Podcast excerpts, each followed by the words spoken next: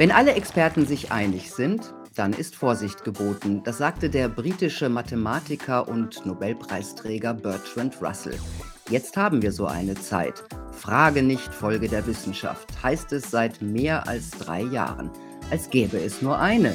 Das stimmt natürlich nicht. Wissenschaft entsteht im Austausch von Meinungen, sogar im Streit, ganz sicher nicht im erzwungenen Konsens. Aber wer heute zu anderen Ergebnissen kommt, der wird diffamiert und darf nicht in die Medien. Ob bei Corona oder Klima, das ist bei allen großen Themen gleich. Meine Aufgabe ist es, auch die anderen Meinungen öffentlich zu machen, damit ihr euch eine eigene bilden könnt. Denn auch wenn alle einer Meinung sind, können alle Unrecht haben. Nochmal Bertrand Russell. Und deshalb hier die besten Aussagen meiner Gäste in Sachen Klima und Energie. Jetzt den Punkt Preradovic.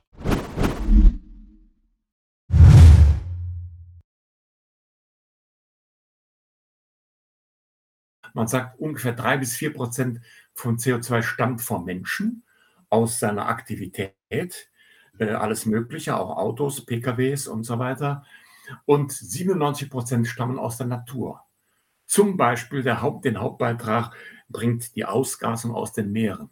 Im Meer ist ja CO2 gelöst, so ähnlich wie in der äh, Flasche Mineralwasser. Das ist ja auch gelöst als Gas und wenn Sie die aufmachen und erwärmen, kommt das CO2 raus. Mhm. Umgekehrt geht es auch wieder nicht in die Flasche rein, aber in der Natur geht es umgekehrt. Wenn es kühler wird, dann wird wieder CO2 aus der Atmosphäre ins Meer zurückgehen. Also mhm. geht wieder in Lösung, wie der Chemiker sagt. Und das kann Spielchen geht immer hin und her, aber allerdings über sehr große Zeiträume. Aber es wird ja immer gesagt, äh, der menschlich gemachte CO2-Stand, äh, also der ist das, äh, was, was das, was das Klima versaut, kann man sagen. Aber so wie die das sagen, drei Prozent, dann hat der Mensch überhaupt gar keinen Einfluss auf die CO2-Konzentration. Und wenn Sie sich mal äh, die Grafik anschauen, äh, wie viel CO2 weltweit ähm, emittiert wird, dann sieht man, dass die großen Nationen wie, wie ähm, China, Japan, Indien und USA, glaube ich, auch schon über die Hälfte äh, ausmachen des CO2-Ausstoßes und Deutschland mit 1,8 Prozent ein ganz kleines Licht darstellt. Aber wir sind natürlich Vorreiter. Das heißt, die deutsche Politik. Wir müssen mit den 1,8 Prozent die anderen davon überzeugen, dass es gut ist, CO2 einzusparen. Ein Widersinn. Und dann kommt der zweite Widersinn dazu. Das CO2 hat überhaupt keinen Einfluss auf ähm, die Temperatur, sodass also wir einen doppelten, ich sage mal in Anführungszeichen, Irrtum unterliegen.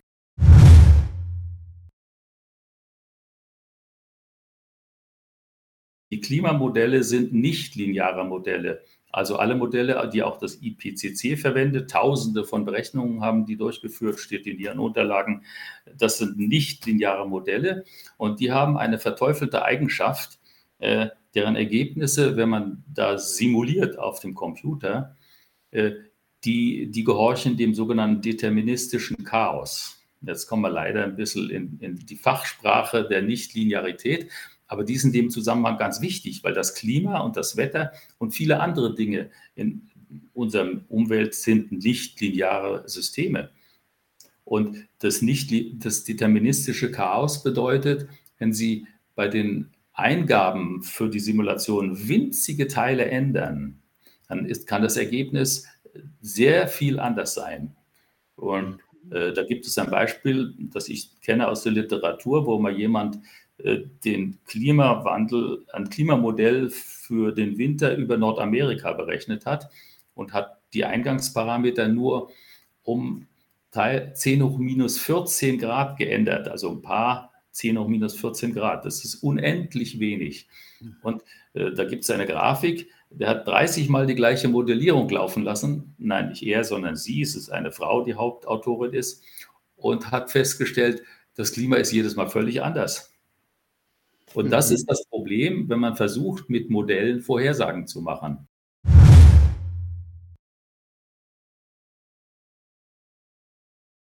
Und dann gibt es natürlich auch äh, Strom aus ähm, Kohlekraft oder Gaskraft, indem man das CO2 abscheidet. Und dann ist er auch CO2-neutral. Wenn Sie das CO2 rausholen aus dem Abgas und in tiefe Sedimentschichten verpressen, ist er weg. Und das Schöne ist, wir wissen mittlerweile durch äh, Untersuchungen, dass das CO2 sich da unten auch mineralisiert. Also es setzt sich um zu Gestein.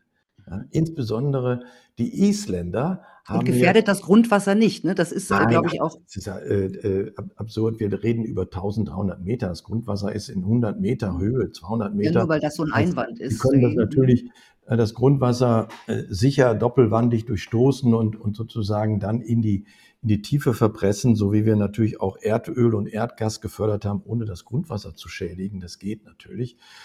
Und die Isländer was ja mit Sicherheit eine sehr umweltfreundliche Nation ist, die sagen jetzt, also wir haben im Untergrund Basalt und äh, wir laden die ganze Welt ein, ihr CO2 bei uns in das Basaltgestein zu pressen, weil Basalt setzt sich mit CO2 zu Dolomit um. Das kennen Sie in Österreich, die Dolomitgestein, das ist Calciumcarbonat und so wird aus Calciumsilikat Calciumcarbonat. Das heißt, das CO2 setzt sich innerhalb von zwei Jahren im tiefen Gestein um. Und das ist etwas, was in Deutschland verboten ist. Das müssen Sie mal vorstellen. Diese Methode, die übrigens der Weltklimarat uns allen ans Herz legt, nicht? der Weltklimarat sagt ja Kernenergie, Erneuerbare, für die beiden bin ich auch und ich bin natürlich auch für die Abscheidung von CO2, weil wir wollen ja CO2 runterbekommen. Dann darf man solche Techniken nicht verbieten. Die anderen machen das und äh, das Schöne ist, dass ich sehe, dass wir auf diese Technologie zurückkommen müssen.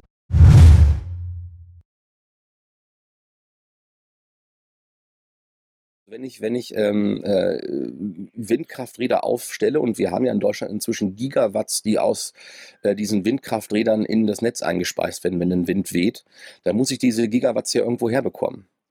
Und äh, diese Stromleistung, die ich da ins Netz einspeise, das ist Energie, die mir in einem Windsystem fehlt. Das heißt, Windkrafträder, je mehr ich aufstelle, desto mehr bremse ich denn äh, das, das Windsystem über Deutschland aus. Und das führt dann zu unterschiedlichen äh, Lokalklimaten, nämlich, äh, also so, man könnte sagen, also hinter diesen äh, Windrädern ist so eine riesen Wirbelschleppe ähm, und, die, und, und die führt dazu, dass, dass sich halt äh, Wetter anders äh, darstellt hinter den Windkrafträdern und unter den Windkrafträdern, als es äh, gewesen wäre, wenn die nicht da stehen würden. Klarer Fall. Die, die Dinger sind ja teilweise äh, 200 Meter hoch oder mindestens 110 sind ja die meisten so. Ne? Genau, und ähm, Städte sind, hast du gesagt, das heißt Städte, diese ganze Betonverbauung, ähm, die ganzen Straßen, die auch mit Asphalt verbaut sind, das trägt auch zur Erwärmung deiner Ansicht nach bei? Auf zweierlei Arten. Also erstmal, ähm, äh, wer, wer, Motorradfahrer ist, wird das nachvollziehen können. Also wenn man wirklich an, an so einem, nach einem warmen Tag in so eine Stadt reinfährt, kommt, kommt einem wirklich so eine richtige heiße Wand entgegen. Ja. Ja?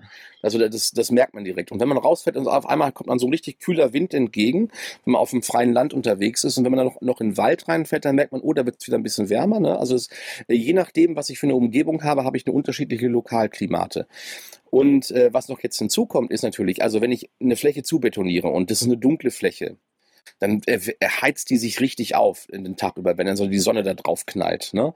Also wir sind jetzt äh, gerade in äh, Kroatien unterwegs gewesen und es war da doch also beeindruckend. Also wir hatten eine Außentemperatur von vielleicht also 38 Grad oder sowas und dann war über der Straße, über der Autobahn man immer solche solche Anzeigetafeln und die zeigten halt die Temperatur über der Straße an. Das waren dann 53 Grad. Ja, Was? ja klar. Also da, da möchtest du keine Panne haben und es standen viele Autos mit der Panne am Straßenrand, weil es halt so warm war und, mhm. und die Motoren konnten nicht runterkühlen. So und ähm, ähm, äh, das war also, das ist also ganz beeindruckend, also wie stark so ein dunkler Asphalt aufgeheizt mhm. werden kann.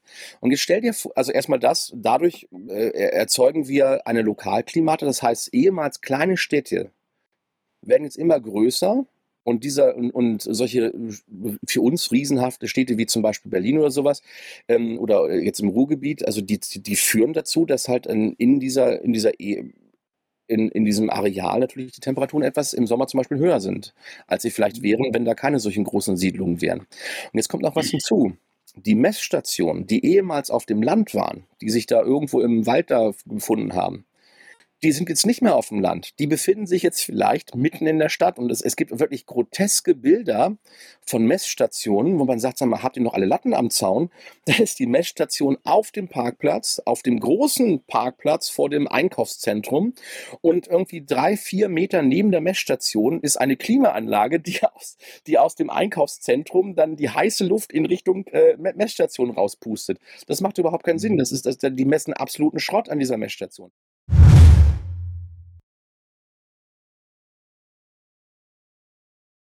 Ich halte das inzwischen für Geisterfahrerei. Ich glaube, dass wir durchaus eine Menge Energie produzieren können mit Sonne und Wind. Wir müssen sie nur anders nutzen, speichern und auch nicht ins Netz einspeisen. Wenn wir also das als Kreisläufe denken, kann man sehr gut mit Wind und Sonne auf Vorrat Energie produzieren und speichern und dann nutzen, wenn man es braucht, in kleineren Kreisläufen. Aber das Netz und die Netzstabilität sind einfach zu gefährdet, wenn man die anderen Spieler rausnimmt. Das merken wir jetzt bei dem Stresstest durch die wegfallenden Gaslieferungen, dass diese Energiewende, so wie sie aufgesetzt worden ist, nicht funktioniert. Sie ist tot. Mhm. Also die Energiewende brauchte ja das russische Gas, vor allem weil es ja auch relativ günstig war. Also halten Sie den Mhm. Ausstieg für einen Fehler, auch dass man Nord Stream 2 nicht äh, in Kraft gesetzt hat? Also ich glaube, dass das russische Gas natürlich auch als Kostenfaktor wichtig war. Mhm. Deutschland hatte eh schon die höchsten Energiekosten aufgrund der bereits vorgenommenen Abschaltungen im Kraftwerksbereich und der Zuschaltungen von Sonne und Wind. Und das russische billige Pipeline-Gas hat es erträglich gemacht für die Industrie. Und da das jetzt Mhm. wegfällt, erst willentlich, also Frau Baerbock war, glaube ich, die erste, die meinte, man könne auf russisches Gas locker verzichten, ähm, haben wir jetzt das Problem, dass wir eben nicht mehr den günstigen Gegenspieler haben. Atomkraft könnte in Deutschland zumindest der Gegenspieler sein, um die Netzstabilität zu gewährleisten, weil die deutschen Atomkraftwerke über ein Patent verfügen von Siemens, die es möglich macht, sie hoch und runter zu regeln. Das heißt, sie können den unterschiedlichen Einspeisequoten folgen von Wind und Sonne. Das ginge, aber Mhm. das müsste man natürlich wollen. Und das wollen die Grünen nicht. Das ist Na, ganz ideologisch. offenkundig nicht. Also Altvater Trittin scheint immer noch alle Fäden in der Hand zu haben. Ich finde es immer Mhm. putzig, wenn junge Mädels bei den Grünen immer rumtönen, sie hätten es satt mit den alten weißen Männern. Trittin führt das Regime.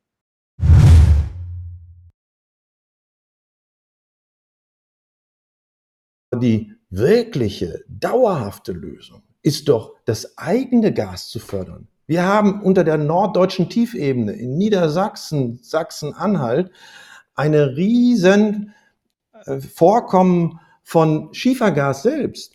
Und Mhm. bevor man Schiefergas aus Amerika importiert, dann kann man diese Technik in Deutschland auch anwenden. Und wir hätten für die nächsten 20 bis 40 Jahre genügend Erdgas. So viel liegt da.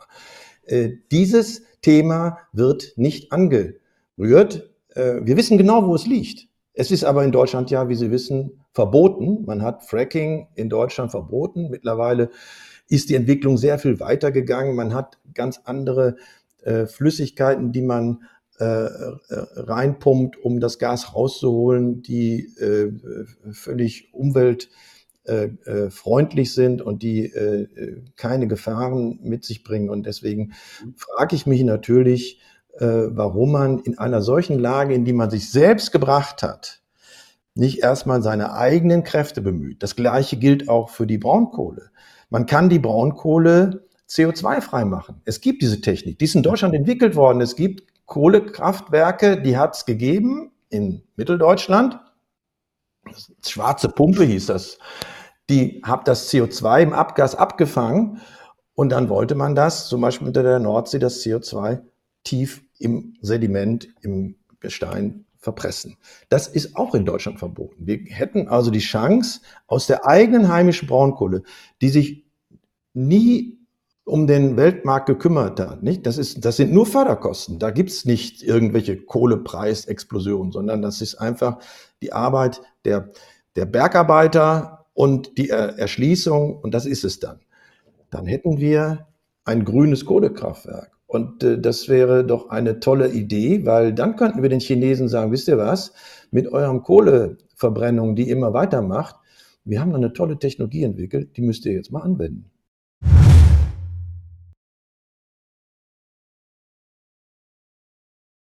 Da sieht man genau, dass im Mittelteil dieser Grafik die Kurven parallel sind. Also Temperaturanstieg steigt genauso wie CO2.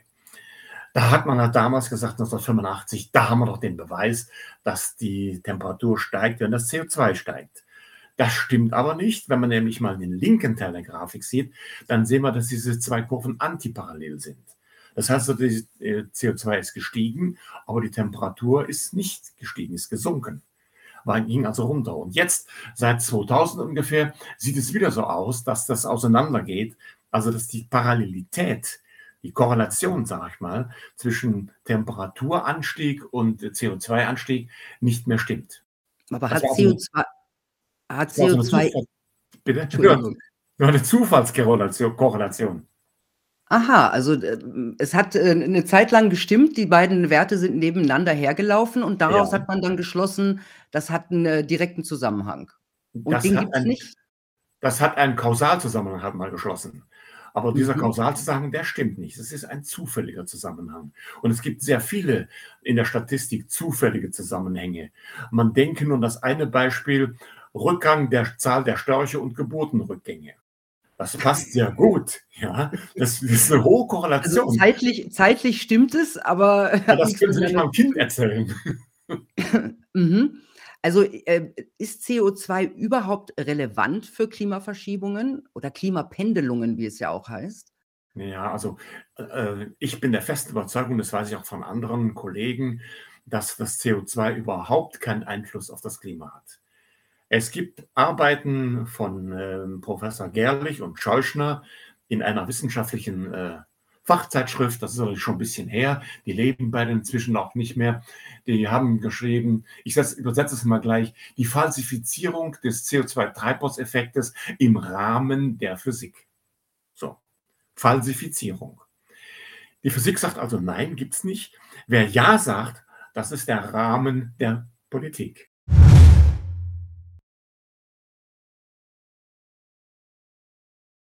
Wenn ich mir die Daten von Ernst-Georg Beck angucke, und der hat ja auch für die letzten 180 Jahre eine CO2-Kurve ermittelt aus seinen Daten, die er da hatte, und der hat er sehr akribisch und sehr ähm, ja, in, in einer, das ist eine riesen Fleißarbeit, die er da gemacht hat, hat er also alles zusammengetragen, was er kriegen konnte. Und diese Daten geben das nicht her. Also ich kann aus diesen Daten eben keine Beeinflussung des Menschen äh, erkennen, äh, die sich irgendwie in, die, in, dieser Kurve niederschlägt. Mhm. Ähm, äh, also wie gesagt, 6 Gigatonnen ist ja nicht wenig. Man, man denkt, das ist, das ist ja eine ganze Menge. Also Gigatonnen. Tonnen sind ja schon 1000 Kilogramm und dann nochmal Giga, also Mega wäre Millionen, Giga ist eine Milliarde. Also das sind also Milliarden Tonnen, äh, die wir da rauspusten pro Jahr. Ähm, Jetzt muss man aber wissen, dass äh, wir damit selbst nach äh, günstigst für die Klimapaniker gerechneten Werten nur 4% einnehmen von all den Emissionen, äh, die in der Umwelt sind. Andere sprechen von 2 bis 3%. Ja? Das heißt also, äh, 96% mindestens sind natürliche Emissionen von CO2. Das heißt, selbst wenn wir alles einstellen würden an, an CO2-Produktion, ähm, dann hat das kaum eine Auswirkung auf, äh, auf den CO2-Level. Das, was als Narrativ da verkauft wird, ist, naja, äh, die Natur wäre ansonsten ausgeglichen, nur der Mensch ähm, lässt das Fass jetzt zu, äh, zum Überlaufen bringen und äh, dieser übermäßige CO2-Eintrag kann von der Natur nicht mehr, nicht mehr ähm, gedämpft werden beziehungsweise irgendwie verarbeitet werden. Das halte ich für eine steile These und ist wahrscheinlich nicht haltbar. Ja, ich finde, alles, was zur Meinungsbildung beiträgt, macht Sinn. Vielleicht irren auch meine Gäste hier und da, aber darum geht es nicht. Es geht um das ganze Bild und um Debatte. Ich wünsche euch eine gute Zeit. Bis bald.